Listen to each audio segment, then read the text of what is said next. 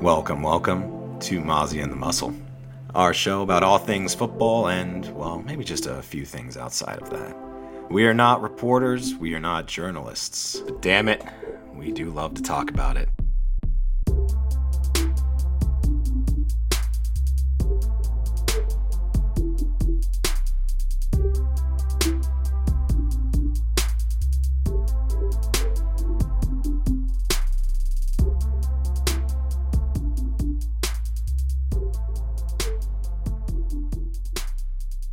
Welcome into Mozzie and the Muscle. I am the Muscle, joined by my co-host Pumpkin Spice Mozzie. Have you ever had a pumpkin spice uh, coffee, beverage, latte, cappuccino thing? Not in the last decade. The last time I had one was I can't remember if it was middle school or high school, but it was when there was a Starbucks pretty close to my school and where we lived, so we would get it sometimes in the mornings. Um, I've never I would actually usually had it. I, yeah, it's it's. I really don't remember how sweet or not sweet it is because I like pumpkin. Like pumpkin's a good flavor in my opinion. I'm a big pumpkin guy because at its at its heart, it's not very sweet. Like I love pumpkin pie when it's got like the right amount of sugar in it, kind of thing, because it's you know it's a subtle flavor and it's and it's pretty good, I think. And you know, deer like it too. Um, fun fact, yeah. If, if, if you if you make some pumpkins, just like toss them out and smash for the deer, some shit. I don't know. Um, anyway, I don't know if they have the seeds though, but regardless. So if a pumpkin spice latte, and I, maybe I need to try one so I can give it, you know, a good opinion on this. Uh, maybe I'll, I'll uh, try to do that sometime between now and uh, I guess whenever they go out of season. But I, I don't have a real take on them. I think my here's what I think my take will be. If they are like actually pumpkiny, and it's like if it's like pumpkin pie in a cup, that might be fine. But if it's like much sweeter than that, it'll probably be a little too much. On, or I'm- pumpkin pie in a cup might be too much for me. Yeah, I'm assuming the one you would get from, you know, say a Starbucks would just be like dessert and Yeah, well, I mean, if you if you just get it with like out adding an extra shit, like there's gonna be like the milk part of it, obviously. So that'll be like the whipped cream on the pumpkin pie. But I guess it depends how much they flavor it. And th- this is all a thing because apparently you said Zach Wilson said his favorite coffee is a pumpkin spice latte. Yeah. Hmm. Interesting, Yeah, I know. I'm like, I know I should but not surprising. not I'm like I know I shouldn't break this down and judge him for it, but at the same time you can't help but think about those things when, you know, those those weird facts come out. We're gonna see. Uh, I feel like Skip and Shannon will talk about this on on their show or something. Yeah, of or uh what's his name? Cowherd. Oh yeah, Cowherd's definitely gonna. Yeah. Um, You know, like if you ask somebody what their favorite kind of coffee is and they say Monster Energy drinks, you're like, "Oh, I know exactly what kind of human being." you are." yeah, and we we did say that Zach Wilson is still young, he is. So That, that was kind of a thing too. It's like, you know, maybe as you get older, your coffee preferences become more and more just about the actual coffee and caffeine content as opposed to Mhm. a uh, delicious dessert in a cup. also like you get a higher bitter tolerance. I think. hmm Like for me, my tolerance to bitterness uh, increased a lot like after college. Um, part of it was because of what I was doing, where I was like flavoring stuff that was bitter, so I just got used to bitter taste. Um, so like now, like I always get like black cold brew. That's like my go-to, and it's all. I don't know if it's like, I don't know if that's weird or normal or not, but I like the flavor of like a good cold brew because it, Yeah, it has too. like a nice like almost like dark chocolate undertone to it in a way so I like uh, cold brew with a little bit of uh, oat milk. mm, i'm a, I'm a big oat guy but I, I don't know i don't have i ever tried oat milk i don't know Oat milk is like my favorite to come out. I try to Hmm. just n- not have too much dairy, just because like I have it a good amount already, so I try to limit it. So when it comes to coffee, I go for like oat milk. It adds a really nice like I don't know oatmeal kind of flavor to it. yeah i've heard people say they like to do uh, coconut milk with their cereal obviously it depends if you like coconut or not because that's that's kind of like a big dividing flavor in a way. I guess you know mostly depends if you ever got sick off of coconut Malibu when you were in high school or something. But Oh. anyway, um, I have I literally have friends who hate that because of like they hate coconut because of coconut Malibu and getting sick on it senior year of high school. Yeah, choking on fucking sunscreen oil in a bottle. Ugh.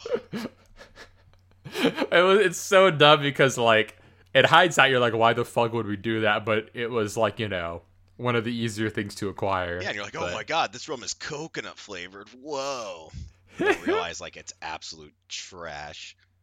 yeah thank, thankfully i didn't have it ruined for me because i love coconut but anyway that's enough about uh, coffee and dairy um, we may bring it back up when we get to the jets game but for now we're to dive into our, our slate of games this week sorry this will not be up in time for the thursday games i hit a big p that's to be edited out um, I'm writing that down. I I, uh, I did not have a pop filter for that, so yeah, this will be uh, probably Friday or Saturday, and the Thursday game won't be. You know, it'll it'll have happened. So we're gonna say our picks, then move on. Uh, we both have Cincy. I've taken the under on the 48 and a half. I think since it's three and a half, I will take Cincy to cover that. Or that did it really just, tough. I think I'm gonna take Miami to cover it because I it to me that's just three. Yeah, or oh wait, never mind. It's Cincy minus four now. So okay, I didn't update that one. So yeah, I'll, I will also take Miami cover. So we are both in sync on Cincinnati under Miami cover. So we're saying what like, um, like a 23-24 or like 24-21 type of game, right? That's yeah. yeah I think I, in my head I was thinking 24, 21 Cincy. Yeah, and um, yeah, that sounds about right. I think I think we can see that coming. Uh, we're both on a mixing week, so Yeah. just uh, yeah, we'll we'll know soon if that well, well or not. Um, Right. so we start off our Sunday games with a London game that we both apparently are fucking clueless on. It's not It's- only it's- a London game that's at 9:30 fucking a.m. It's also two teams that are super comparable roster wise, and I have absolutely no fucking idea who's gonna win this game. Like I am a, a true undecided. I think either team could win. Would it surprise you at all if Jameis went to London and fucking loved it there, and just threw like five touchdowns and was just like super enamored with how everyone talks with a goofy accent to him? Would you also be surprised if London is a lot closer to Minnesota in type of, like in terms of weather and Jameis was just cold the whole time and hated it and threw five interceptions? it's gonna be one or the other, right? I don't see much in between there. No, yeah, I'm the London games are always hard time weird. with this one. Yeah, I think I'm gonna lead Minnesota. We've got so Thursday practice reports are kind of rolling in as we're like filling this in with updates and recording. So Michael Thomas and Jameis Winston did not log Thursday practices. We got this news kind of earlier today. So Jameis is pretty banged up already, and obviously Michael Thomas is an important factor to the team. So for I, I have a hunch we see Winston play. I don't know about Michael Thomas. Um, just because Jameis is, is a Jameis is a back thing, so like I can see them just resting him even if he's gonna play regardless. So, Yeah. but if he doesn't play and it's Andy Dalton, I don't like it. Doesn't change their outlook a ton for me, but Jameis fits this team a lot better than Dalton does. I think. Slash, that would fully change my Olave outlook because I think Oh, yeah. Olave needs Jameis. Absolutely. He needs the prayer yards. Yeah, like if we have both of these guys out, it's gonna be Dalton jumping off to Jarvis all day. I think. Yup. So Or Michael Luckily Thomas this- if he plays. Yeah, like Olave's fully dependent on the Jameis prayer yards. So, I, but yeah, I think I think I'm leaning Minnesota here, and I think their front's good enough to like get enough pressure on Jameis to make him fuck up some if he's playing, or on Dalton. That's kind of what worries me is that Jameis might start and leave halfway through the Hmm. game, and we'll see Dalton because Minnesota is going to get pressure. Yeah. Um, they've been getting it, and Jameis is hobbled and is already prone to getting sacked.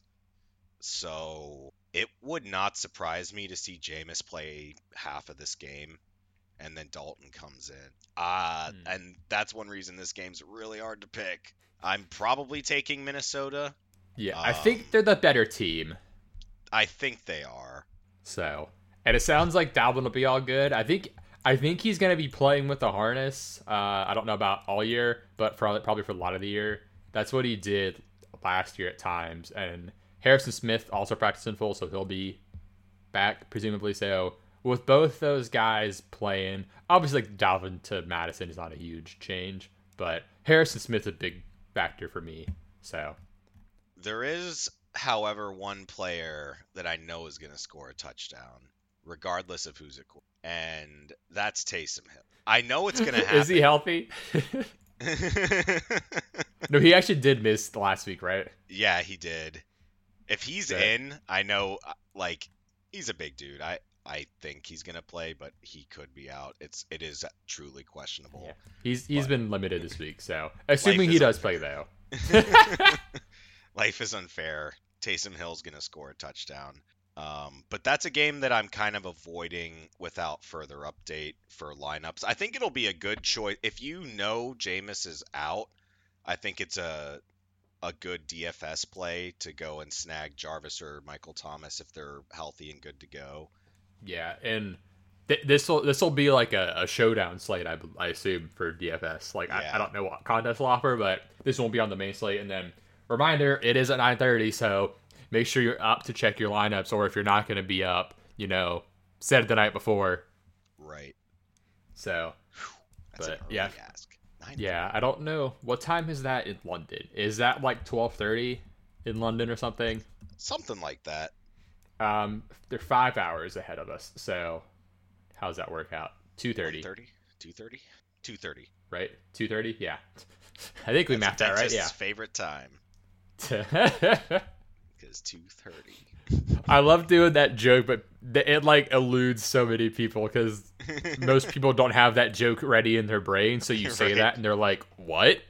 what did you say?" And you have to go like tooth hurdy. Just look at them while they are moaning at Look your at the terrible joke. disappointment wash over their face as they become ashamed of everything that they Oh, didn't man. I. I'm also a frequent dentister. I, I'm I go I go every six months for cleanings because I got that acidic saliva, so I got to be there a little more frequently. Um, total Good. is it okay? Am I allowed to say it depends on Jameis? I think I'm just gonna take the over. It does a little bit, but I think I'm gonna take it at four This one's tough. because that's like a 21-20. Uh, essentially, 43 Yeah. is really hard to get. You have it has to be 23-20 much for Mm. something tangible. Yeah, it's true. Um, I guess the Minnesota minus three is pretty tough. I think I'll take them to cover. God, this feels scary. Doesn't it? this maybe what we, we we change our thoughts on, but um, I will say though, if if if we do know Jameis is starting, I think Olave is probably a banger. Yeah. He's been getting mega targeted by Jameis and getting good targets, and it started to pay off last week. I don't know if he scored a touchdown yet, but he. I know he had that mega air yard game, so he's leading the league in air yards, but he's pretty high up there in actual yards too.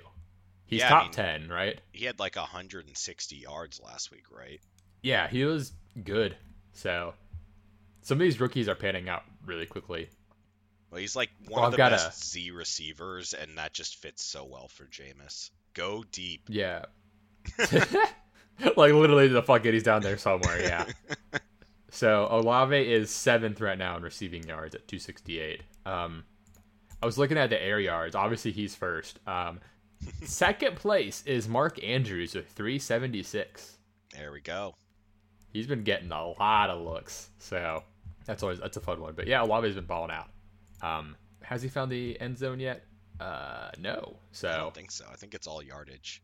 Yeah, so he's he's uh he and Sutton are both a little overdue for a, for an end zone trip, but Sutton being fifth in receiving yards is hilarious. That was it's fun early in the year to like look at these stats and you know wonder you know how it's gonna shake out. But like receivers, you okay, you got Diggs, Waddle, Reek, AJ Brown. Like okay, that makes sense. But I don't think anyone would have guessed would guess Courtland Sutton at five without looking it up.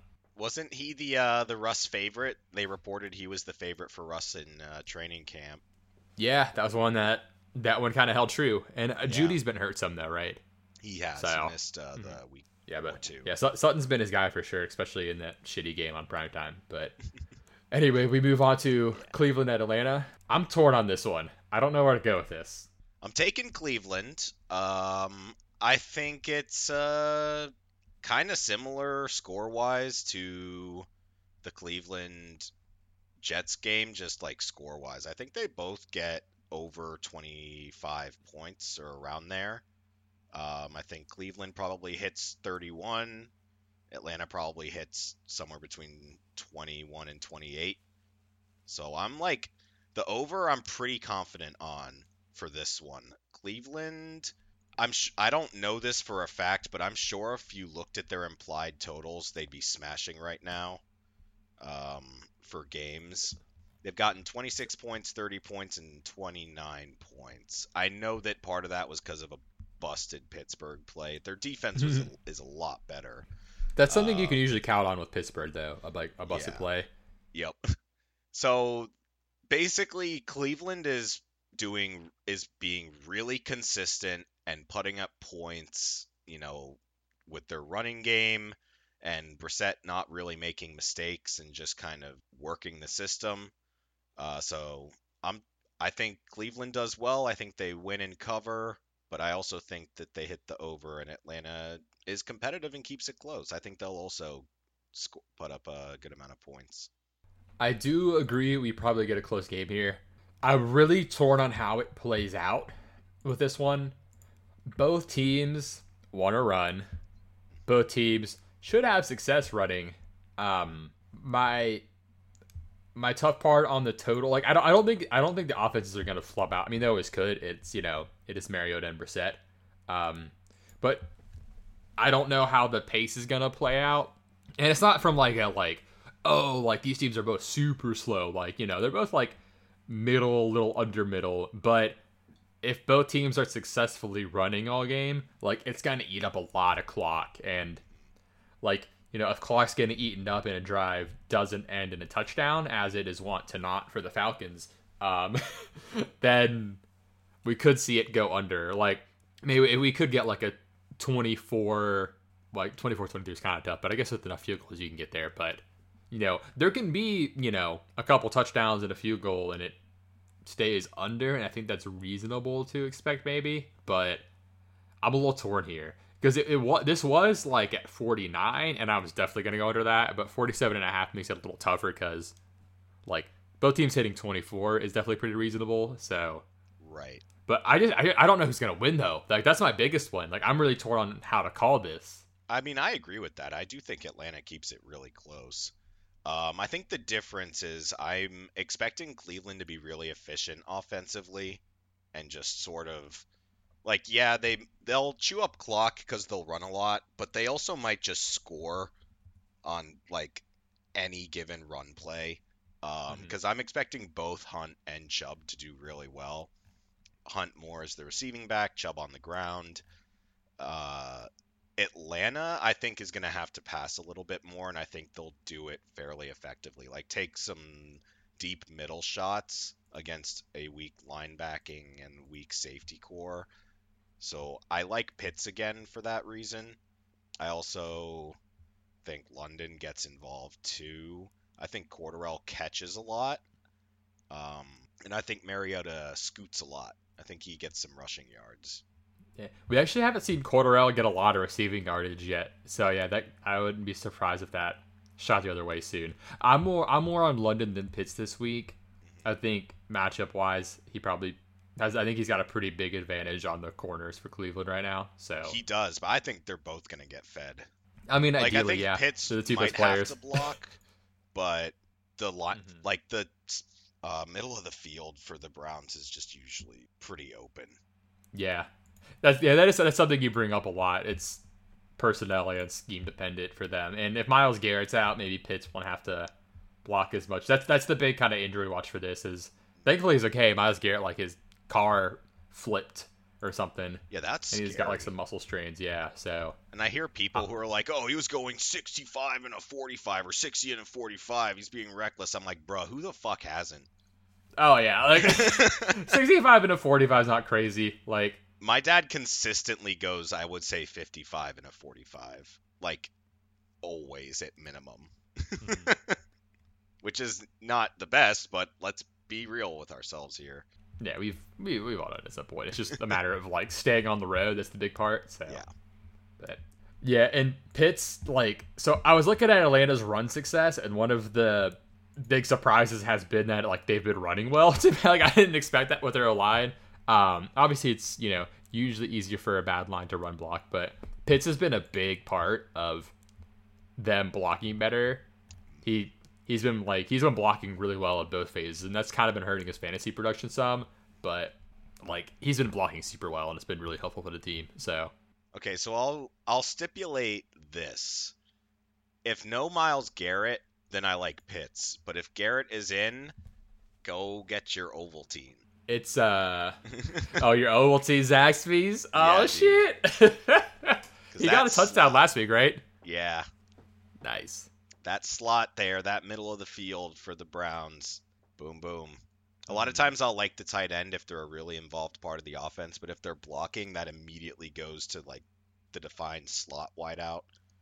Yeah, it's kind of like yeah, it's like Kittle sort of with the uh, Niners. Like you don't want to play Jeff Wilson and George Kittle because Right. if Jeff Wilson's doing well, it's probably because Kittle's blocking the whole time. Yeah. so it's one of those conundrums. But I think on the other side, we like kind of the middle of the field against Atlanta too. And um, ideally, the slot for Cleveland would be the spot. And I see you put that in there. And I was I was looking through like who their slot is, but they don't really have like a good defined slot. Like sometimes Amari Cooper is in there right. but like they'll put a lot of their uh, I don't want to say no names, but like the the lesser known guys in there. We'll see like David Bell in there, the rookie. You know, it's it's kind of a hodgepodge, but we do get David Njoku in there some. Mhm. Um, and he's tight ends have also well against Atlanta, so I think Njoku makes a ton of sense here. Um, I I think he'll continue his success from last week. I am totally on board with that. Njoku is a natural sleeper And- pick. Yeah, he so he didn't practice today, but I saw it's apparently it was apparently like a play and rest day. So I'm assuming he plays. In the off chance that like he doesn't play, I think Harrison Bryant's also a fine play. But it sounds like it's a rest day, so I think he'll be good to go. I think he'll be good. Man, this, this is a tough one for me to call. I don't I really don't know which way to go here. I think I think it'll probably depend on Myles Garrett. If if he's in, I'll take Cleveland. If he's out, I'll take Atlanta. I just don't trust. Like at the end of the game, if Cleveland does get the ball and is losing, I don't trust Atlanta to be able to stop it really. Um, but I I think this is another fun game with you know maybe some weak defensive points, especially if Garrett's out. I'm I'm looking forward to this one. I like the kicker too, both kickers. Oh, oh yeah. That's the thing when you have when the offenses should move, but the quarterbacks are kind of eh. Uh huh. Then kickers, man. This this is the this is definitely a big kicker game It's for in sure. a dome. Relatively high spread or over under, I should say. Yeah. Oh yeah, big kicker game and good kickers too. So Yeah. York and Koo. does uh, does FanDuel still have that kicker one? I know I think they got rid of bad quarterback, but they might still Ah, have dude, they the- got the rid of bad one. quarterback league. It's bullshit. Totally that one was so fun. oh gosh! But speaking of bad quarterbacks, we've got Seattle at Detroit up next. We right now both have Detroit for now. Um, total of 48, and Detroit favored by four. We both have the under on this, and maybe for different reasons. My kind of reasoning is I think both teams will run a lot, um, and I don't know if I can pick Geno and Goff to go over 48. So we'll call them A, we'll call them B. But I know you're a little concerned Yeah. about some of the injuries. I'm a little concerned about the injuries. It's true. I had Detroit as my eliminator pick for this week, actually, so I was definitely on Detroit. But they're they're really beat up, man. And I don't know. This game's giving me weird vibes that I don't like. I feel like there's a lot of people, probably. I'm basically gonna say or get to the end of it by saying that I think it might be a trap game. I have no doubt the Lions are a better roster, better coached, all of it right now. But if they're missing Frank Ragnow, their center, and they're missing half of their wideouts, their Swift isn't there, it's going to be really tough. I I I want to take the Lions, and I am going to, but I'm very wary of it, and I'm as sort of my uh, happiness hedge. I am picking Seattle to cover as well. That's fair. Yeah, for me, a lot's going to depend on Amon like if he's in or out. Because if he's out, it's not like it's a bad group of receivers, but it heavily declines from like good group of weapons with him and Swift. It's okay. Swift sounds like okay, still have Amon Ra and Hawk, but if Amon Ra's Alice can be tougher for me. But it would make the Hockenson call like a lot easier to make on him doing well. We've talked about we talked about before the year and kind of throughout it, and it's been panning out. Um, tight ends against Seattle have been doing well, uh, and it makes sense based on you know their defense as well. um, yeah, their their pass rush so, is pretty meh. You won't yeah, have to block so, the whole. Uh, so I I like Seattle. Um, so I, I, like Hockenson to do well against Seattle here. Um, I don't have any take on Seattle as a city. I've never been there. Um, and if Amon Ra's out, let's even more targets. But Swift being out already adds some targets potentially. So yeah, because those are the you know the dump off passes, the secure shot to Swift might just go to Hawk instead. So he could have a lot of receptions too. Mm-hmm. But it sounds like Ragnow should be good to go. Um, he played last week. He's been kind of limited, but I think I think he'll go. Um, was there anyone else on there that was hurting? I think it was just their right now. Amon Ra is the biggest. Their guard. Who's their guard? Jonah Jackson. Yeah. He. Let's see. Oh, DJ Chark as well didn't. So Jonah Jackson and DJ Chark did not get in practices today on Thursday when we're recording. So if both of those guys are out, I'll like if they're missing Jonah Jackson and DJ Chark and Amon Ra, it might be kind of tough to pick them. And here's here's the kicker. Uh, the Lions also might be without their kicker. He's got oh. a groin problem. So Uh-oh. Detroit winning, but Seattle covering to me is probably where I'm staying. Yeah, I think we, we kind of need some injury clarity for Detroit here. Yeah. Dan Campbell does like to go for it a lot. In fairness, he does. But... He does like to go for it. But if your line is hurt and or Swift isn't there, using Jamaal, you know, thing, it's just it's a lot of things could go wrong, and I'm mm-hmm. just worried about it. If their line is healthy or mostly healthy, um, obviously Jamaal Williams is in a good spot here. But uh, I, I think you could you can sit back and stream some Netflix, you know, as well. Um, that's Craig Reynolds' uh, nickname. Jamaal Williams isn't going to get everything, and we've seen Reynolds do well before, so I think he is usable in the event or the assumption that uh, Swift is. Reynolds is a grinder. You know, they they love him, they respect him, mm-hmm. works his ass off. Yeah, they, they have him as the running back three over some guys that they've they've liked as well. So yeah, but yeah, this definitely one injury one to watch for sure. So keep an eye on the guys here. Uh, next up, we've got Jacksonville, Philly. We are pretty in line on our pick here. We've got we both have Philly winning and the game going over 45 and a half, but Jacksonville covering the six and a half point spread. I think this is gonna be a good game. This is actually probably one of the better games uh, of the week, I would say. Uh, obviously, Buffalo so Baltimore is gonna kind of take precedent, but after that, like if Buffalo Baltimore were primetime like it should be, this might be like the premier game in the 1 p.m. one. Yeah, I I don't think Jacksonville gets shellacked. I think it's a possibility. I don't think it's super likely. Six and a half is a lot to me. I'm taking Jacksonville to cover this. They they have the offensive weapons that I think Doug Pederson will utilize correctly to make this game close. We were talking about ETN earlier.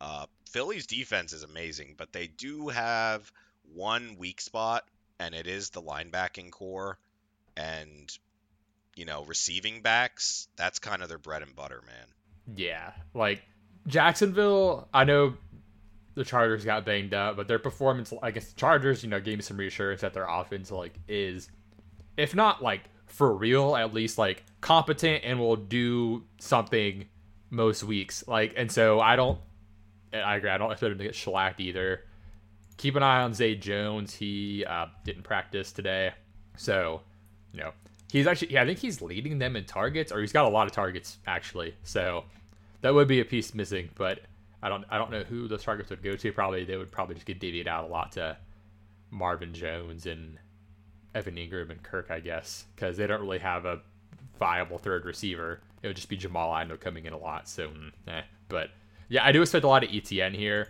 When you've got a really good D line, um, having like a viable dump off screen threat, I think is pretty important. So, Yep. he uh he didn't quite do as much as I thought he would against the Chargers last week because the Chargers, you know, got hurt and didn't really push the Jags hilariously, not hilariously, but sort of against the Chargers. Um, so in a game where the offense on the other side will push them, and there's a D line where they're gonna need the dump offs at times because you know the Jags line has been solid, but this Philly front is pretty pretty rude. So Yeah, I don't know why I said rude. They're they're pretty rude. Some rude dudes. Um, so they're they're rude to opposing quarterbacks. I That's- say. That's Yeah. that's how we'll say it. There we go. Brought brought it home. Um, I So- wanted to note that I don't know how this is useful to anybody, but Philly has been scoring in the second quarter like all of their fucking points. uh, literally, it's I think 24 points, 17, and 24 points sheesh. are all in the second quarter alone. So I guess I'll be That's watching for that this week.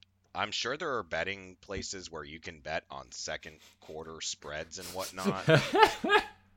That's I like I said, I don't know how that helps anyone, but they're scoring early. They're like they're just dominating teams in the second quarter and then just chilling for the rest of the game Mm-hmm. almost. Yeah, this is one where um, I think the weather should probably be fine too. I'll double check. But this is an interesting stack one, I think, because if Philly faces an offense that like makes them keep going, like they could put up a shitload. So Yeah. I I think I honestly think you're fine using most anyone in this game as far as it goes. Um, I do I will say keep an eye on the weather. Right now it's projecting maybe some wind and rain. That would obviously put a bit of a damper on. Uh, I guess pun now intended it. I realize it's kind of a pun. Um, it would put a bit of a damper on our over projection, but these teams, you know, Philly runs a lot anyway. I mean, they've been passing more, but they have plenty of capable running between their bevy of running backs and Hurts, and then you know Trevor can move. They've got two good running backs, so I think they will be fine either way. E- ETN, I, I this might this might finally be ETN week. he got closer last week, but again, I think I think I'm fine with anybody. But keep an eye on Zay Jones though. If uh if he does play, I will say this game's got some kind of fun super draft uh, appeal. We'll shout out there.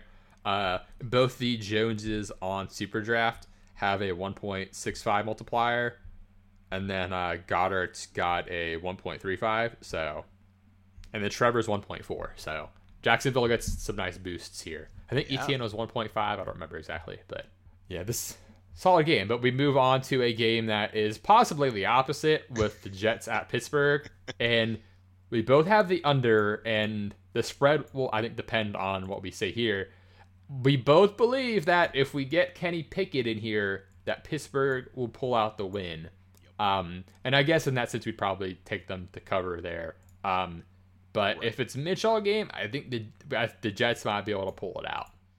I that's what I think. I think the Jets win against Mitch, but I think if you see Pickett in there, the Jets will lose. It's it's I don't know what's gonna happen. Um, I do know that this game is excruciatingly bad. It's gonna be really hard to watch. Uh, both of these teams have pretty good like fronts, at least in their pressure and all that. They're both are dealing with line problems. Uh, the Steelers just because they are, the Jets uh, also just because they are, but also their tackle. So this is a lot of defense. This is a double-digit sack game. It's going to be really ugly and low scoring. The under is uh, like 10 points over what I would still take the the under at. Like if this yeah, was a 41 and a half is pretty generous, I think, for this game. Yeah. Um this is going to be defenses. The only real viable people I like are uh, Chris Boswell, the defenses. I think Freiermuth has a little bit of upside. Um, who did the Jets just play uh, this past week. They Um, played the Bengals, right? Uh, but overall their safety play has been horrendous. So it's unlikely. So, so Sauce has been playing really well, and he's gone against tight ends. Uh, but he went against like Mandrews. Uh, I don't think that you can do that with Pittsburgh because of how good like trio of wide receivers are. He's probably going to be on a wideout for most of the game. So that means that Freiermuth's most likely on a safety, and the safeties have not been good. Gotcha. That makes sense. Yeah, I I I assume Sauce would be on Deontay. He's been playing on the outside. He's their main guy. Yep. So, yeah, I'm, I'm curious if this is finally the week we see a Jets receiver or sorry, a Steelers receiver do something. Um, I might be playing Claypool this week in our league, TBD. But on the Jets side, so I was digging into like the type of guys that have been beating Pittsburgh because they've allowed 100 yard receivers each week, but it's been so we've got Ja'Marr Chase, makes sense. Nelson Agholor, and then um, Amari Cooper, and those are all guys who are either they have they have speed, and then they've all actually been playing on the outside um, a good amount, and so I think that makes sense with Elijah Moore. Okay. Now I'm not sure how he and Wilson will be on the same page, yes or no, with Wilson coming back from injury. It could it could be a tough week for them. Not because not saying like anything about Wilson's ability, but more so like first game back against the Steelers, like you're trying to get your chemistry right, and even without Watt, the Steelers are solid. Like it, it could go wrong quick, fast, and in a hurry, especially with Fant out. Like, but Elijah Moore definitely, in my opinion, like profiles as the type of receiver who has been beating Pittsburgh. Uh, I think you're on the money with that. That's Elijah Moore has been like the deep pass, chuck it downfield guy this year, with Garrett Wilson kind of jumping into the slot a little bit more. Um, yeah, it's gonna be tough. I'm wondering if this is like Moore and Pickens, because if Pickens gets a one-on-one with the safety, he's gonna score. Yeah, I. well, if Mitch hits him, right. or, or Kenny, maybe it'll be Kenny. That and that's the thing is if it's Pickett, I'm a lot more worried. If Pickett plays, play Pickens. uh, you, you, got to have that, you know, similar sounding name chemistry. So Mitch with Muth and Pickett with Pickens. Okay. Perfect. Gotta have the alliterations working. but uh yeah, overall gross game though. So Yep. Don't watch. Are you are you gonna subject yourself to watching it? Of course.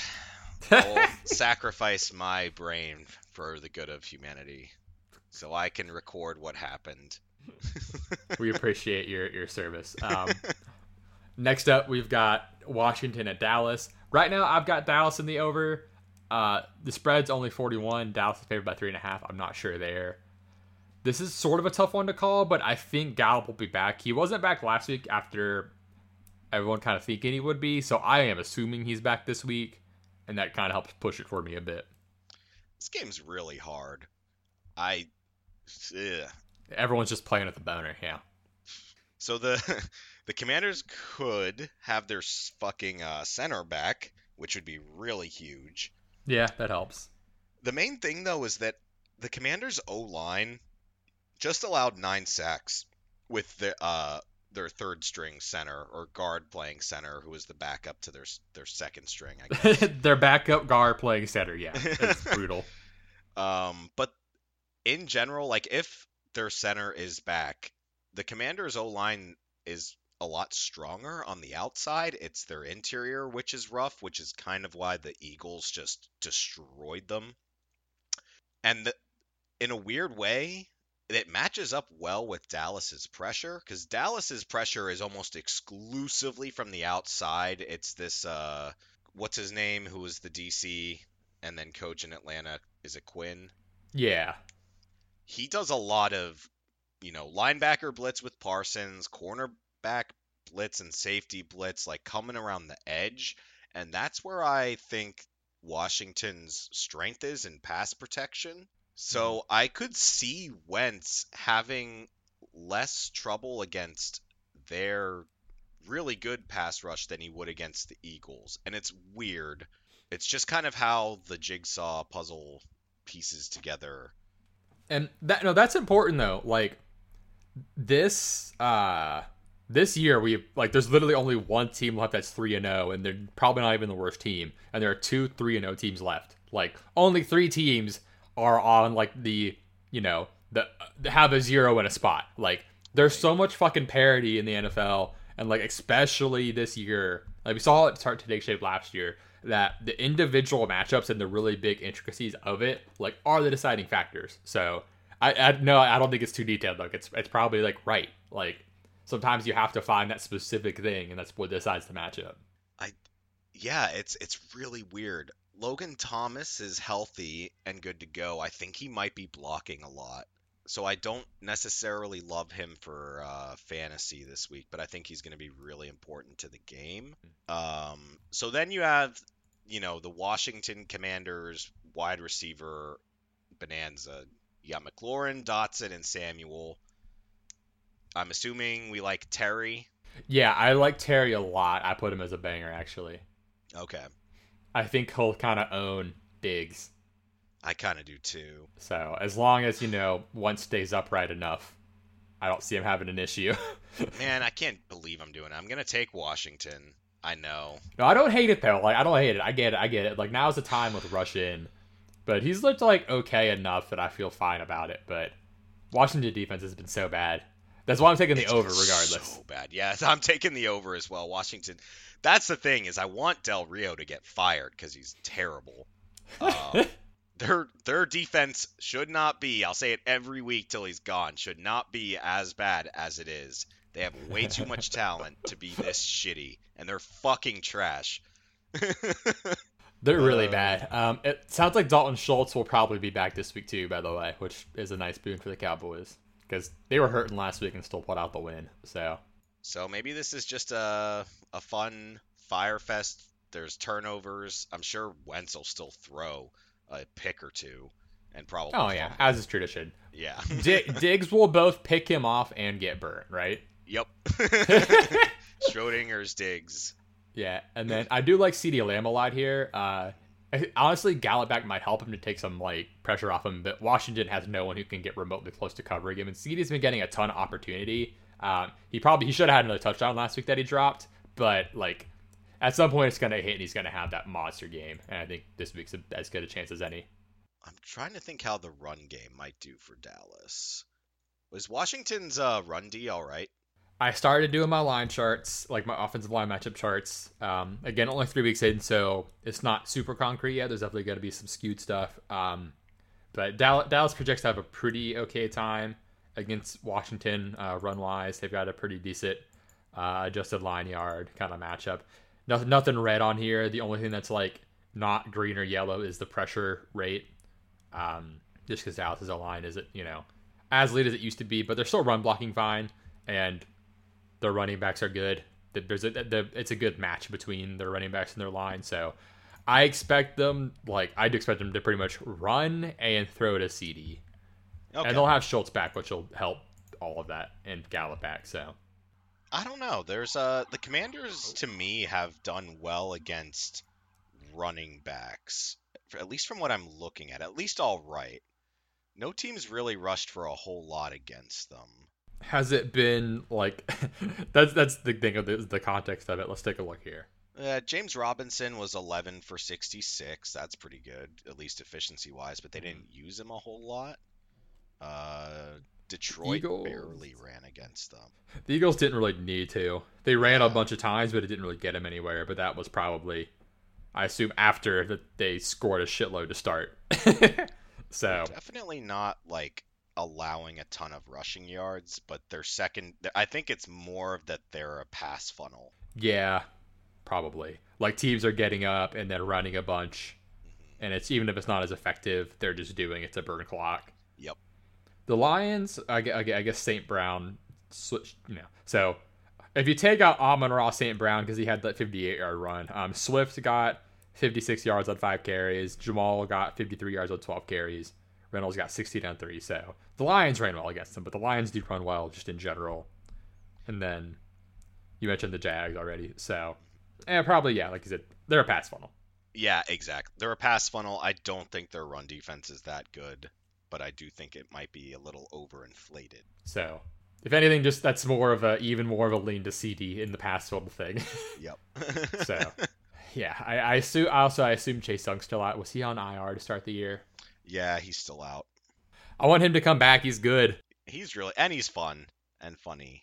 Yeah, it's it's better when he's in the game. Yeah. So, but next up, we've got Tennessee at Indy, a nice uh, AFC South matchup here. We both we both have Indy in the over. The three and a half on the spread is giving me a little hesitation because I feel like this should be close. Um, on the Colts side, I think you just kind of roll JT and Pittman and pretty much call it there, just because, uh, especially if Fulton's out. But like Tennessee secondary has been pretty rough, and I, I expect them to kind of keep with the bread butter here. But I think Fulton will be good to go. I have to look He- into that. Yeah, he might have been back last week. I forget. Um, there's a lot to keep track of, but he practiced in full, so regardless, he should be uh, around. I, I- think P- Pittman could be now. Yeah, I, I am Uh, yeah, he played last week. Yes. This is the divisional home team for me. Yeah, that's usually how it splits. And uh, Darius Shaq Leonard looks like he'll be in. So Ooh. having him is huge. I was maybe gonna pick Tennessee if he was out because that would have made Derrick Henry's life way easier Yeah, because his backup was pretty rough. Shaq's was so. interesting.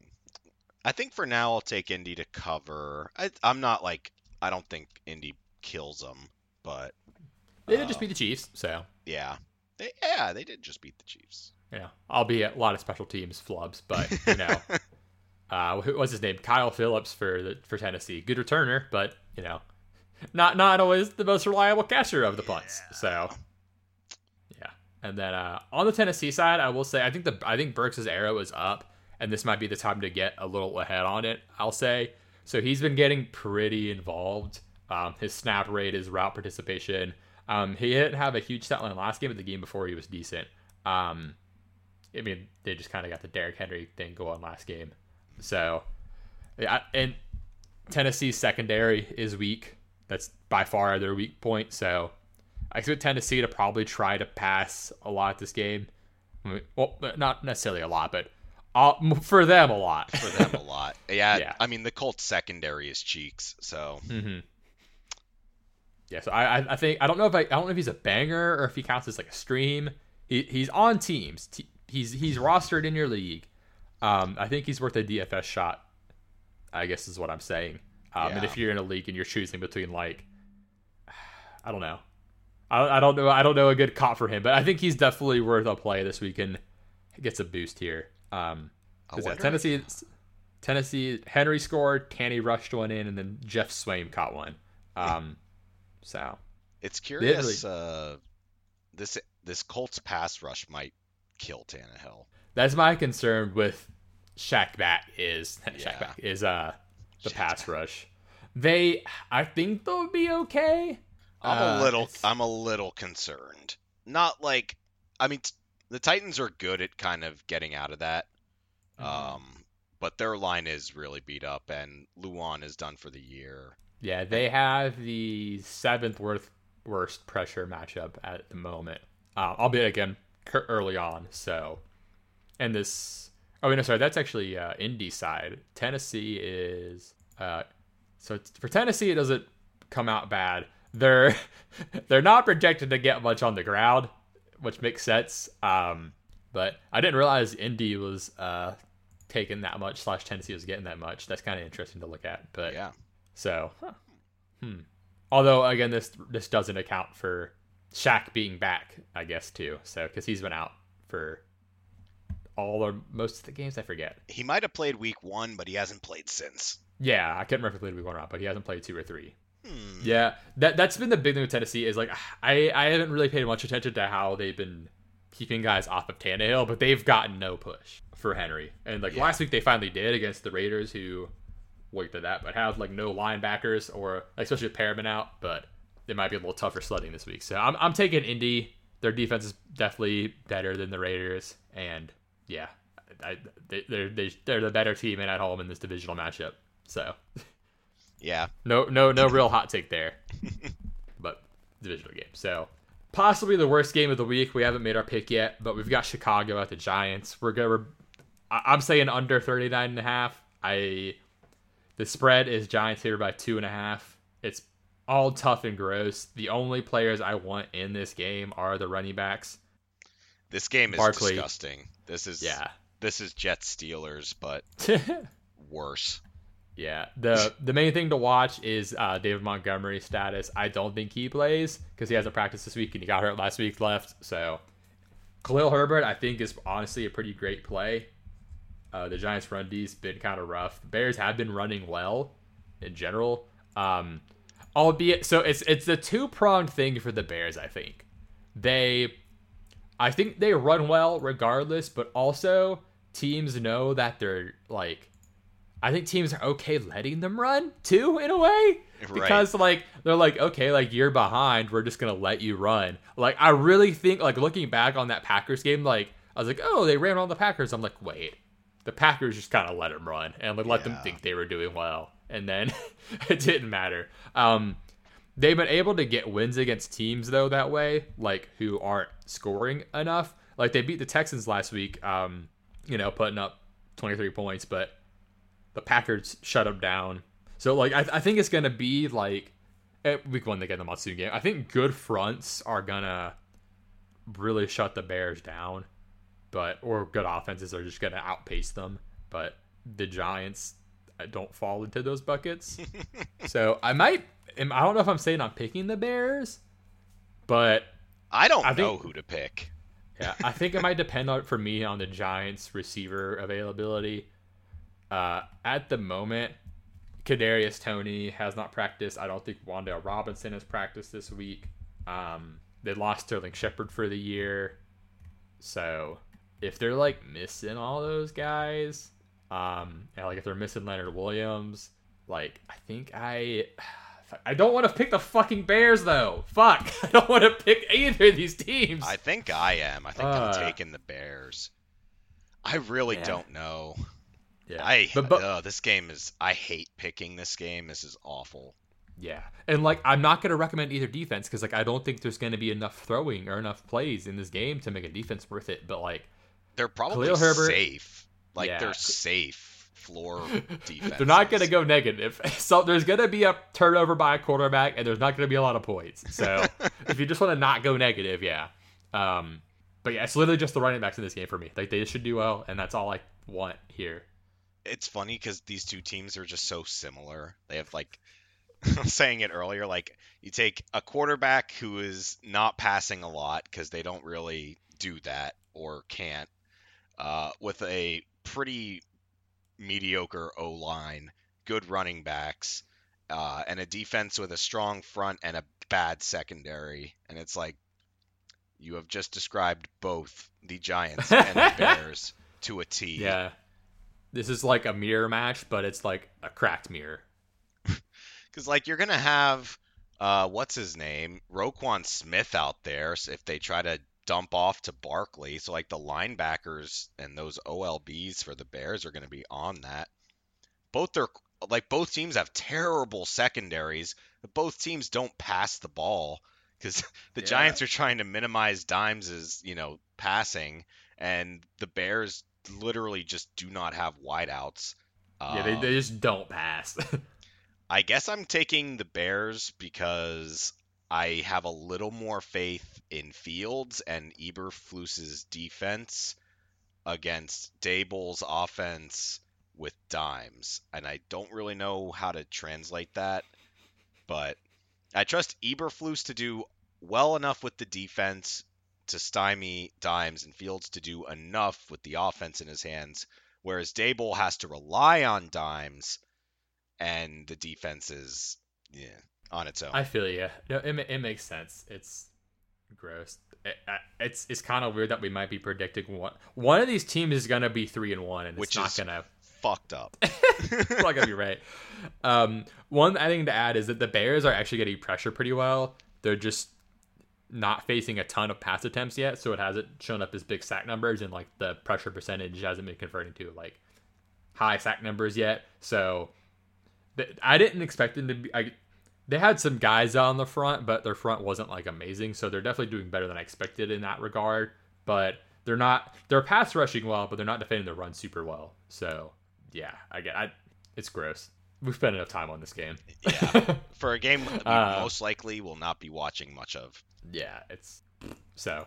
Next up, we've got the best game probably of the week, uh, weather permitting, is Buffalo Baltimore. Yeah, Um, I do say weather permitting because right now it looks like there's a decent chance of like some pretty high wind and some rain. So if that happens, obviously keep an eye on it. We it's Thursday. We've got no fucking clue how the weather's going to be yet.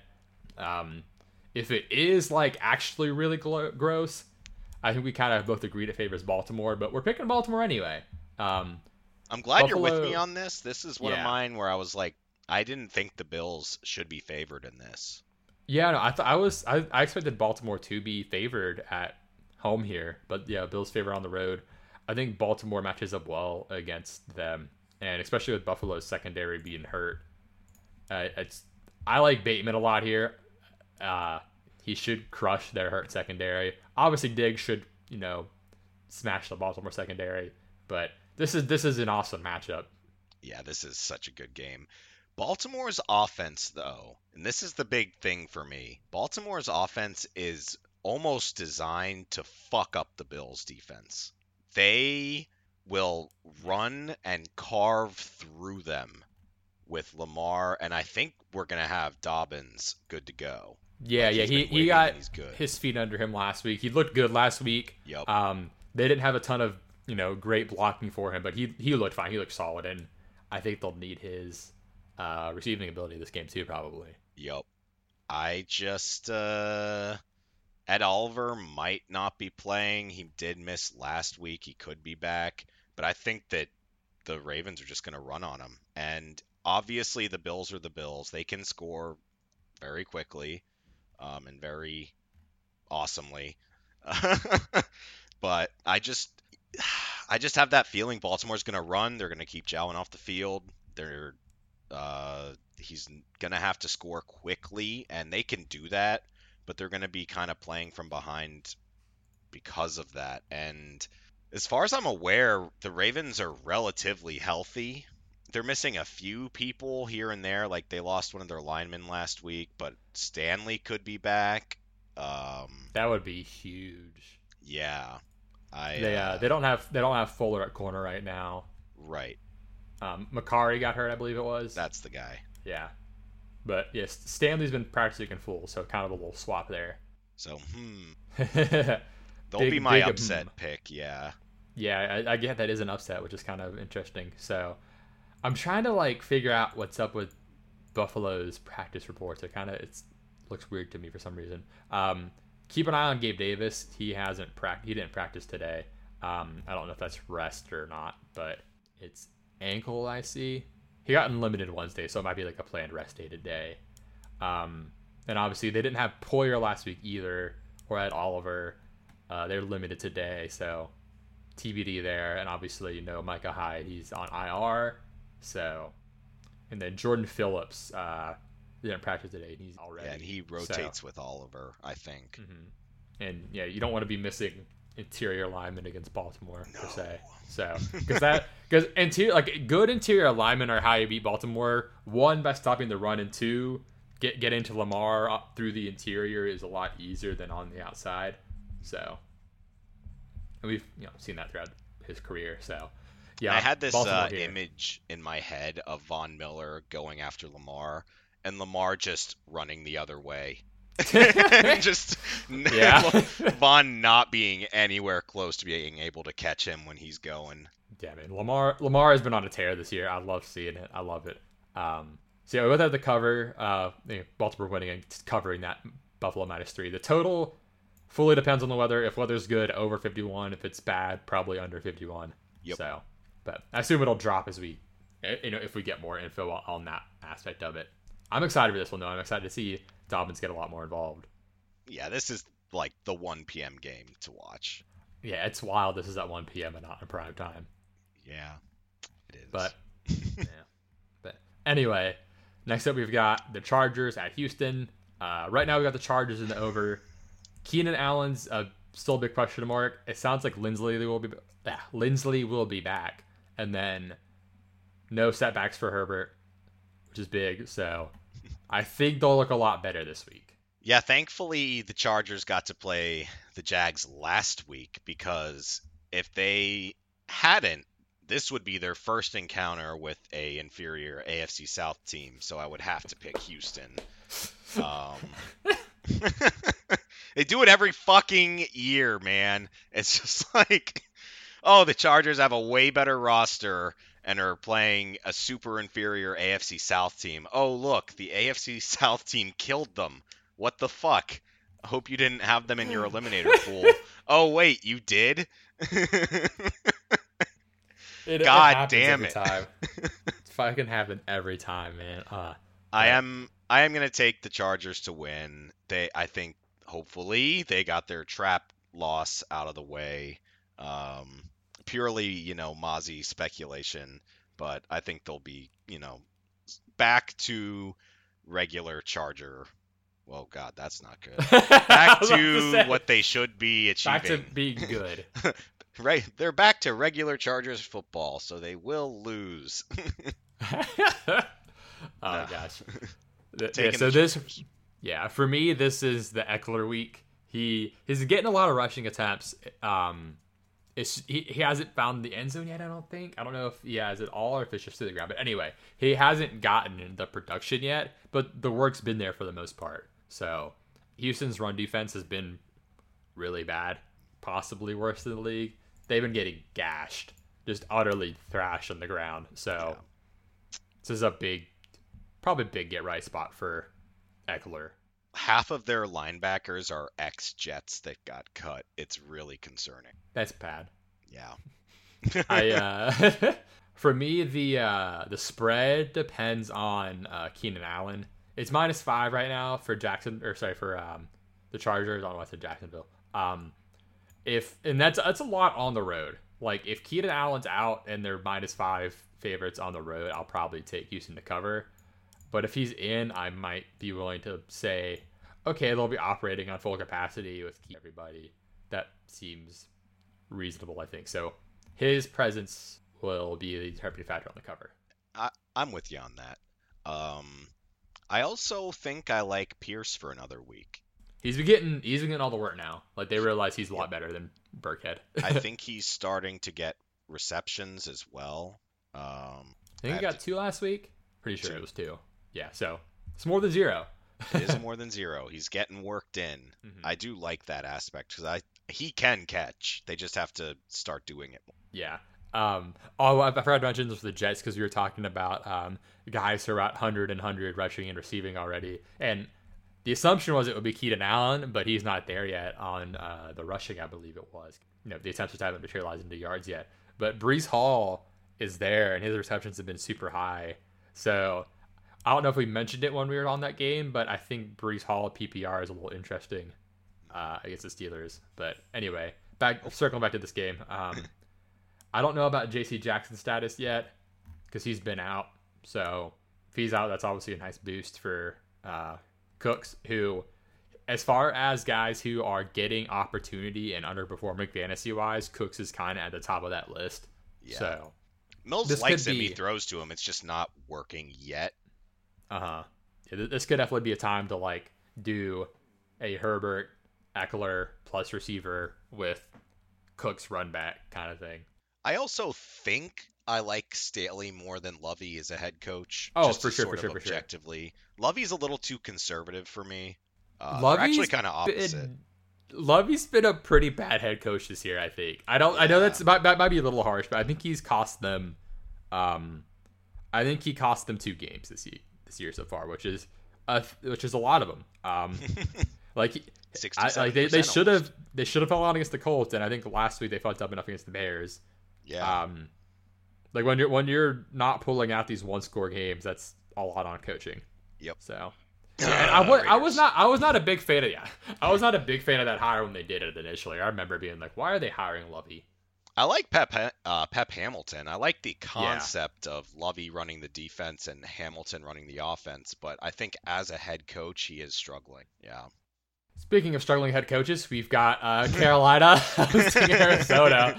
Um, Got to lead off our 4 p.m. window. I I feel like Arizona should win, but I have no fucking clue. This game and the Giants Bears game, I just fucking hate. I the, picking these games are impossible. You fucking flip a coin. I think Arizona is playing really poorly, and I think Carolina should also be playing better, but isn't, and could, but is it because of their coaching? Is something not connecting? I don't know what it is. I'm actually leaning Carolina because I trust their weapons more, assuming McCaffrey plays. If McCaffrey's out, I'm taking Arizona. Yes. But I, duh, God, this game is it's fucked, man. and yeah, Carolina's favorite here, which was kind of interesting to see Carolina favored. Um, Yeah. Over under is 43 and a half, and I think I'm going to take the over. I am Carolina- so. So Carolina's defense has been decent enough, but the, they've not faced amazing quarterbacks. They faced Jacoby Brissett, who what they allowed 26 points to the Browns or 23 in regulation, whatever you want to say about it. Um, and then they they faced uh, Daniel Jones and Jameis Winston. Now they're facing Kyler Murray, who, as poorly have the Cardinals have performed this year, is still far better than those three quarterbacks. So Oh, yeah. I'm gonna give them the nod on that. And then Arizona's defense. Okay, it was really really bad week one, and the first half of the Raiders game, but it has improved. I, I don't know if it's been matchup based and they figured or they figured some shit out or like what it was, but it's been a little better. I don't I don't think it's good, but I don't think it's as garbage maybe as we thought. I think that shit that was just the Chiefs kind of ramrodded them. So. yeah, it happens. But either way, it's it's below average, but I don't think it's total garbage like everyone's think. So Yeah, I don't think Um, it's uh a hor- like okay, Kyler's been playing well. I don't think Kyler's been playing poorly. They're just very injured. Carolina is definitely winning in the injury uh, or less injured category. yeah, Um, Arizona's wideouts have all it's just been a turnstile for the past three weeks. There's no Hopkins. Rondale Moore's been hurt, not playing. he might be back. Um, That's I'm hoping he's been he limited is. this week. I think they should hold him out personally, but like it's his It's a hammy. hammy. He's a speed guy. Like, make he needs. You have to make sure he's hundred percent before you bring him back. Yep. So, I if he's if he's been limited all week, I hope they hold him out another week because like, it would be obviously nice to have them. That might be like a little push in their favor, but man, it's not. It's not like something I would want to push if I were them on his hammy, given the issues he's had already through his career. This game is really tough. Yeah, it is. It's really hard to pick. I because looking at it, it makes a lot of sense to me that this is a Murray Scurry week. I don't think that Carolina has the personnel to be able to contain him. that actually makes a lot of sense. You're right. They they don't have anyone on defense who could who would keep up with him No, in that sense. They're ev- like their safety is Xavier Woods. Yeah. So that might push me to Arizona then. For Yeah, the it might push me CMC status is a big one too. Like it, see if CMC plays, that makes it tougher. But if he's out, then definitely Arizona, like you said. Yeah. So Yep. I just I guess this might be my upset of the week if you've got Baltimore. We'll see. Mhm. Um, This one's Well- yeah. This well- is a really like don't put money on this game. it's gross. Um, but next up, we've got Green Bay hosting New England. Uh, we've got Green Bay. I think they'll cover the nine points. I don't know about the over under at 40 and a half. It's a tough one. Mac is hurt. He's not going to play. I know Bill's throwing out some shit about it, but it's going to be Brian Hoyer. And Yeah. the Packers have a good front, and it's Brian Hoyer. So I, I, Green Bay is going to be fine. Um, I don't know who's going to be in receiver wise. Uh, Romeo Doubs was good last week. Um, the hype from Rodgers has was fulfilled. Uh, LaFleur gave him a nice vote of confidence before the game, saying he could play a lot. So he's probably someone who's going to stay around because Lazard was in last week too. Um, the other guys were out, like Sammy's on IR. Uh, Christian Watson was not in. Uh, I don't know if he'll be back or not, but like Cobb was there, Lazard was there, but Doubs still balled out. So I think he'll be a, a mainstay there now. I want almost nothing to do with this game. This is I want game- nobody on New England. I'm not playing a Patriot this week. Yep. You can't you can't make me. no Patriots and Packers is like what Rodgers, Jones, Dillon, maybe, and, one wide out. You want to take a shot on? I Yeah, it's tough on if I want Lazard or Doubs here. I don't even want Rodgers to be honest. They don't need to do much this game. Like it's gonna be a running backs game probably because they can just kind of like chill. Yeah, I don't even know if I want Jones to be honest, because it could be Dillon who gets the It's- touchdowns. Seems like a Dillon game. Like I'm getting that vibe. That might, that's my Mozzie sense tingling. It's a Dillon game. Yeah, I this it's, a, it's a dumpy game. This game this game's a dumpster, so you got to get the dumpy in Gotta there. get that Uh, dumpy, that dumpy, dumpy. I'll, I'll, I'll I'll put Dillon in here then for that. Um, yeah, I think we can move on. That was Yeah, That's all. Um, next up, we've got Denver at Vegas. We're picking Vegas, and it's two and a half point spread, so cover that. I think I'm going to say under 45 and a half, but I don't know that's about right. Um, man, so you asked me before the podcast if this game being a loss, getting McDaniels fired, like if that happens, would I be okay with it? My answer was no. I want them to win and figure it out because it's not like they've been ass. Like, no, the, the their defense okay their defense is cheeks especially with Perryman out like that was obvious. Um their offense should be better. They should have beaten the cardinals. I, I didn't i didn't think they beat the chargers. Like that one that's okay. That's a fine loss. You lost to the chargers. No shame. Um they should have beaten the cardinals because they they fucking blew a lead and then Renfrow fumbled when he got concussed. I think he's still out. So yeah, they they they, they are passing too much. So oh, listen, I'm all for passing, but they're passing too much for how bad their O line is. and like I was looking at their like they they held the ball none after um they got a lead. Like like when when you get a lead, it's a it's a balance of running to burn clock and then high percentage pass plays to keep the first downs coming. Right. And they somehow they, they they fucked up that balance entirely last week we saw Mack Hollins have a huge game, and the Raiders, you know, had a chance to tie it, get to OT at the end of the two point conversion, didn't get it. I think that might have been the game that helped McDaniel's realize that you you need to get your best players the ball. Like you, I know that's I know that's fucking rocket science, but like Mack Hollins doing all that shit and you still lose, like that's kind of a sign. Like hey, like we should actually just try to like come up with good ways to get our good players the ball yep. and good things will happen. So That's what I'm hoping for. I mm-hmm. like. I really hope so. One of them is gonna figure it out. It kind of has to. This is kind someone's of like. getting fired this game, maybe I the hot seat game. I'll personally, I have more faith in McDaniel's than Hackett. The funny thing is that even if Las Vegas's defense isn't good, Denver can still fuck it up because their play calling is so abysmal. Um, Mhm. that it doesn't. It's almost like a mute, a fucking moot point. it's ridiculous. Like it doesn't matter what defense point, you roll like- out. maybe someone should mute Hackett's mic. God, he's so fucking bad. He's got he's one of the worst coaches. He's so lucky that he is the coach of a roster this good. Yeah. Oh my gosh, that, that roster's insane. Is the thing, dude. Uh, so yeah, it's nutty. Um, so in this game, um, I did notice Melvin Gordon has been limited with a neck tag. Um, I was gonna like Javonte anyway, but that might push me a little bit more towards him. Um, he Javonte should crush this week. Um, even if Perryman's Yes. back, like there's no one to stop Javonte in the run or after the catch, which has been a large part of his fantasy points has been catching the ball, which is good to see. Like you got to get your bowling ball going somehow, whether it's you know in your bowling lane or someone else's. Um, so I like him. I also think this is a Waller Waller time. I'm not sure if Moreau's going to play or not because he didn't practice today.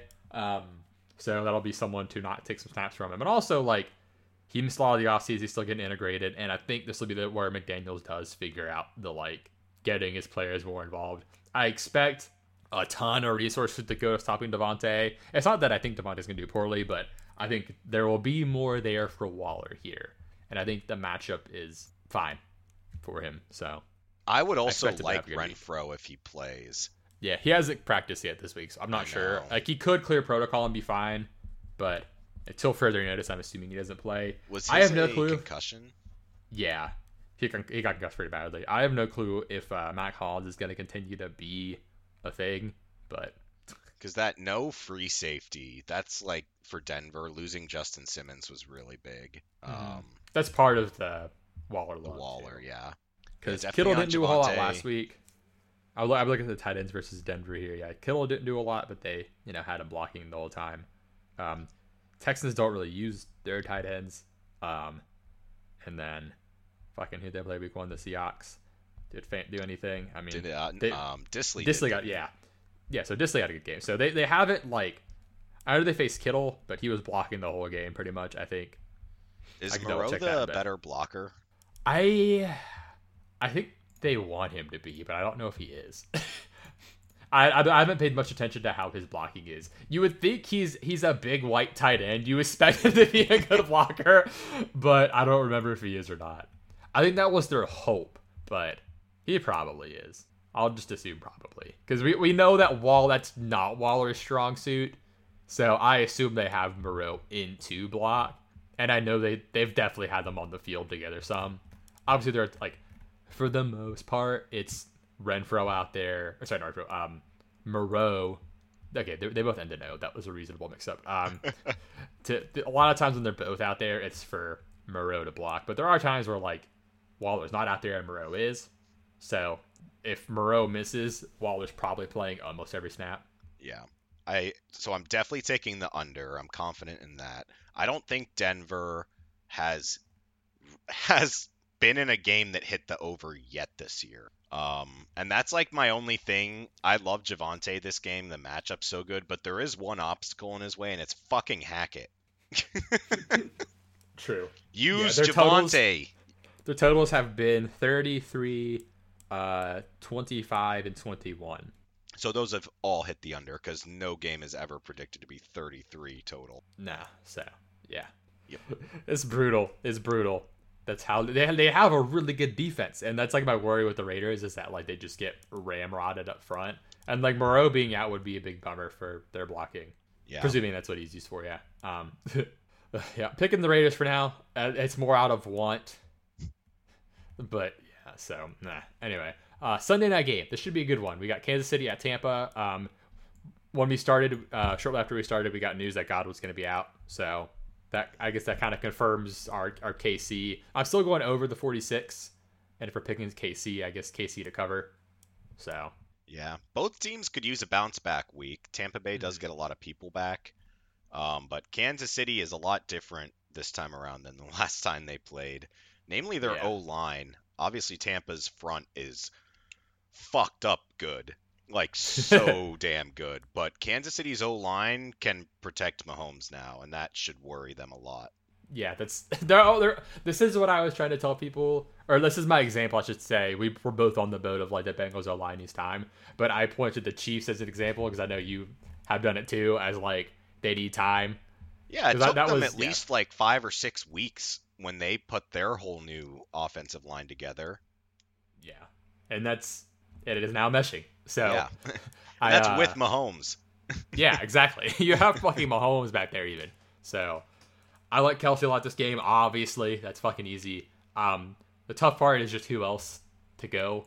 Um, Eileen Juju, I think he's kind of been emerging. He started to last week, and also MVS didn't practice uh, today, so that's a hurt. Uh, they do need Butker back though. That's actually a big thing. If Butker doesn't play, I may switch it. Um, I don't know if we'll have another kicker or what they're gonna do there, like how they're gonna fix that situation because they had they had a kicker, but it wasn't like Ammendola with two M's or some shit. That's it. Yeah, so Former Jet. Yikes. But yeah, um, yeah. So if MVS misses, uh, I don't know how they would roll out their receivers. I think they've been doing Justin Watson on the outside because because Moore is more of a slot guy. Also, they've not really been playing Moore a ton.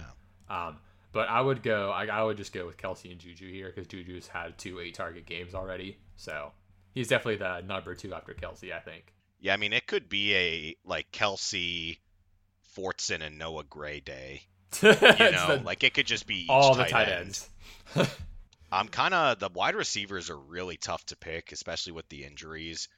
Um, who's the slot guy for Tampa? Is that Sean Murphy Bunting? Uh, I believe so. I can check the alignments though. But Because he's like their whole secondary is good. yeah, I think I think it is him. So Carlton Davis outside. Sean Murphy Bunting is he's not been playing a lot. Has, has he played this year? Has he been Hmm. hurt? I thought he was. Maybe not. Um, I think they've been doing a mix of guys to cover the slot. Um, oh, they've had Antoine Winfield in the slot a lot, and They do have Logan their safeties in. Ryan, but I think he he could get in Yeah, there. he's now and he. Ryan and Edwards have been in the slot some, but they've been using Antoine Winfield as their slot corner a lot. Interesting. But yeah, it's, yeah, is Sean Murphy Bunting hurt because he's not played yet this year? No, he's not. He's just uh, I guess he's the cornerback two to Jamel Dean, who's Yeah. stepped up. I mean, yeah, they've got a really good defense all, all around. Um, on the Tampa side, though, I'm I'm big for Lenny and Mike in this game. Um, I think they'll obviously lean on Mike Evans as their by far best receiver with Godwin out, and then uh, Lenny's been getting a ton of touches. I think it'll have a better chance of materializing here. Um, Kansas City, we saw was a little more vulnerable on the ground with Willie Gay out, so and I feel like they'll also like I it's more of a like eventually all these touches will materialize into some good fantasy value. So Uh, here's and he won't be he won't be going to the major boxes like he was last week either. But True. maybe. Where did Doubs line up at last week? Um, that's a great question. Probably on one of the sides. I'll look though because I think Lazard's outside, Cobb will slot, and then Doubs is the other side. But I'll take a gander. It it might it, it might take me a big a bit of digging to find what side he was on. But in the meantime, uh, were, were you gonna take the uh the Kansas City receiver who's gonna be on him? Yeah, that's kind of the equivalent like place there. There has to, there's clearly something. So I will say this, I didn't mention it earlier, but Rodgers did play like extremely fucking well against Tampa. It was one of the better games I've seen against him. Just because even though he didn't score a whole lot, he was doing a fuck ton moving around in the pocket and avoiding pressure and just hitting on the money the guys that were open. And I expect Mahomes to be able to do the same. And that's kind of the only way you can beat Tampa is just recognizing who's fucking open on any given play because it's going to change constantly. So I think it is really tough to pick a Kansas City wideout. But if there is one that's going to be open more, that's who I would lean on. So, um, Doubs had a pretty even mix of where he was. Thirty-five percent of the time he's been left, twenty-two percent slot, thirty sorry, forty-three percent right. So they've been moving around a lot. So I'm not entirely sure. I could, I, I wouldn't be able to find it in the time before our episode ends, but I could eventually find who was on him for those touchdowns. Yeah, I I'll guess I would probably uh, just have to look it up. I'll and, like, watch watch the film clip. on it later and just mm-hmm. do the empirical.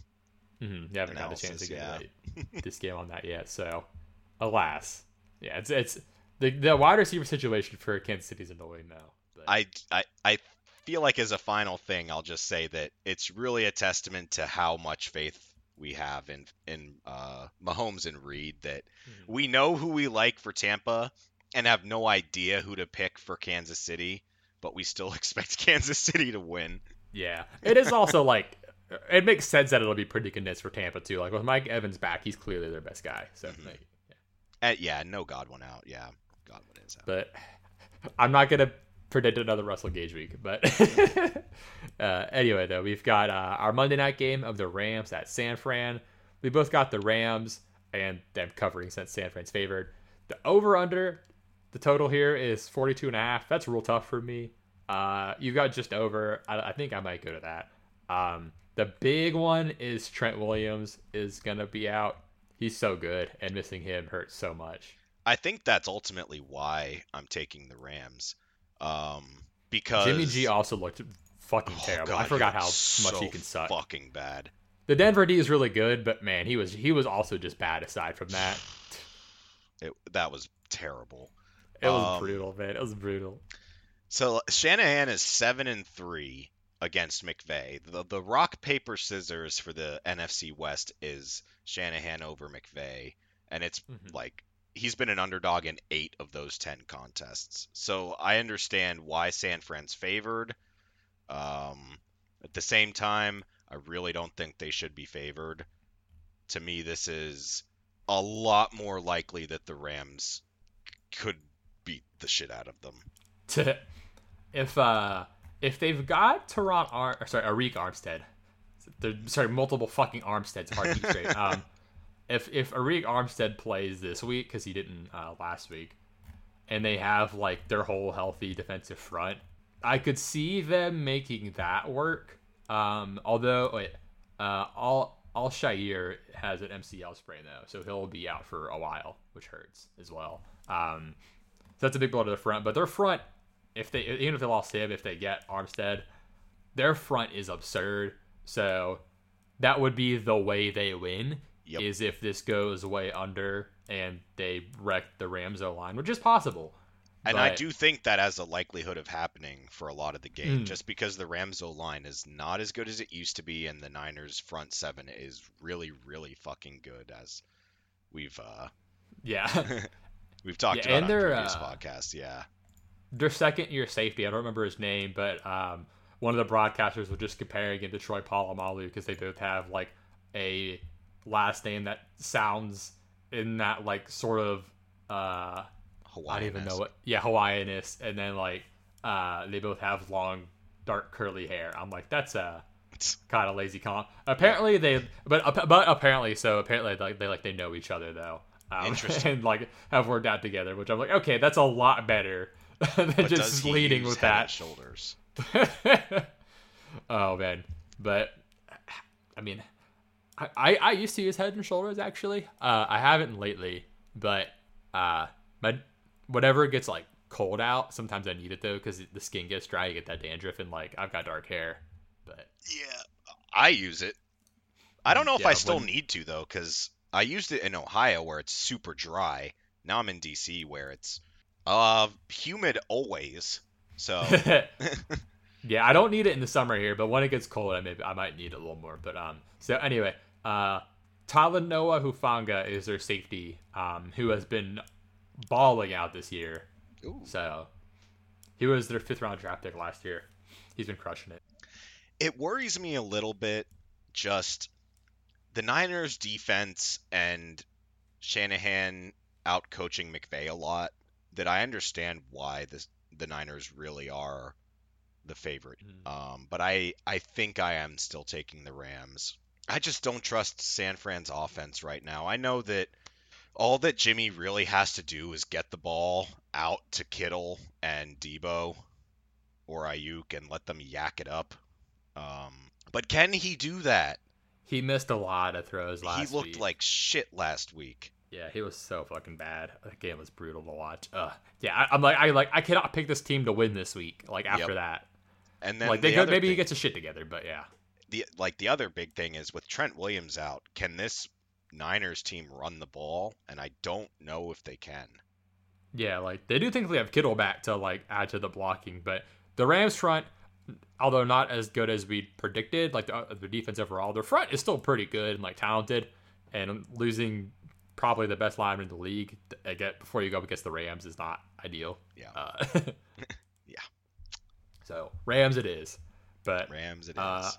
Overall, I don't I don't have a lot of fantasy intrigue in this game. Obviously, like you have like your main guys like Kupp and shit, but it's probably yeah, if a- you have Kupp, Deebo, game. and Kittle, you're probably starting them. I think I'm okay with A Rob too, but that's a tougher one just because it's been heavily dependent on like matchup for that or like how much man they play. Yeah. Let me try to find how much man they play because that has like that has been like the big thing is um in man he's done well in um in zone it's been more Kupp. All right, I can I can find this if you just give me just a moment. Coverage go by team, go to Niners. Uh, they play a lot of zone, so probably another Kupp week. Well, okay, it's always a Kupp week, It's but you know what I mean. It's always a Kupp week. It's always Cooper Kupp. It's always Lamar Jackson, as my sticky note says, and uh, Yep. it's always a great time being here to record. And Yeah. um, we're we're glad we. I, I love I love doing this podcast. I love football season. I love doing this with you, man. It's great. So, Oh, we're already in week four, baby. yeah, man. Then yeah, we're already through week or about to be through week four after after this weekend. But uh, we'll see you all soon um, after this week uh, to go over these games and talk about the following week. But in the meantime, you can find us online at milesandthemuscle.com where we write about football. You can find us on Twitter where we'll tweet about football. and um, That's that's that's so that's Mozzie and muscle, not Mozzie and the muscle. The the is only the website. That's the big difference. Um, That's the But, official uh, one. yes, exactly. The the the it's like the Ohio State. It's like the, muscle. You know. Yeah. but uh, thank you for tuning in, and we will be back soon.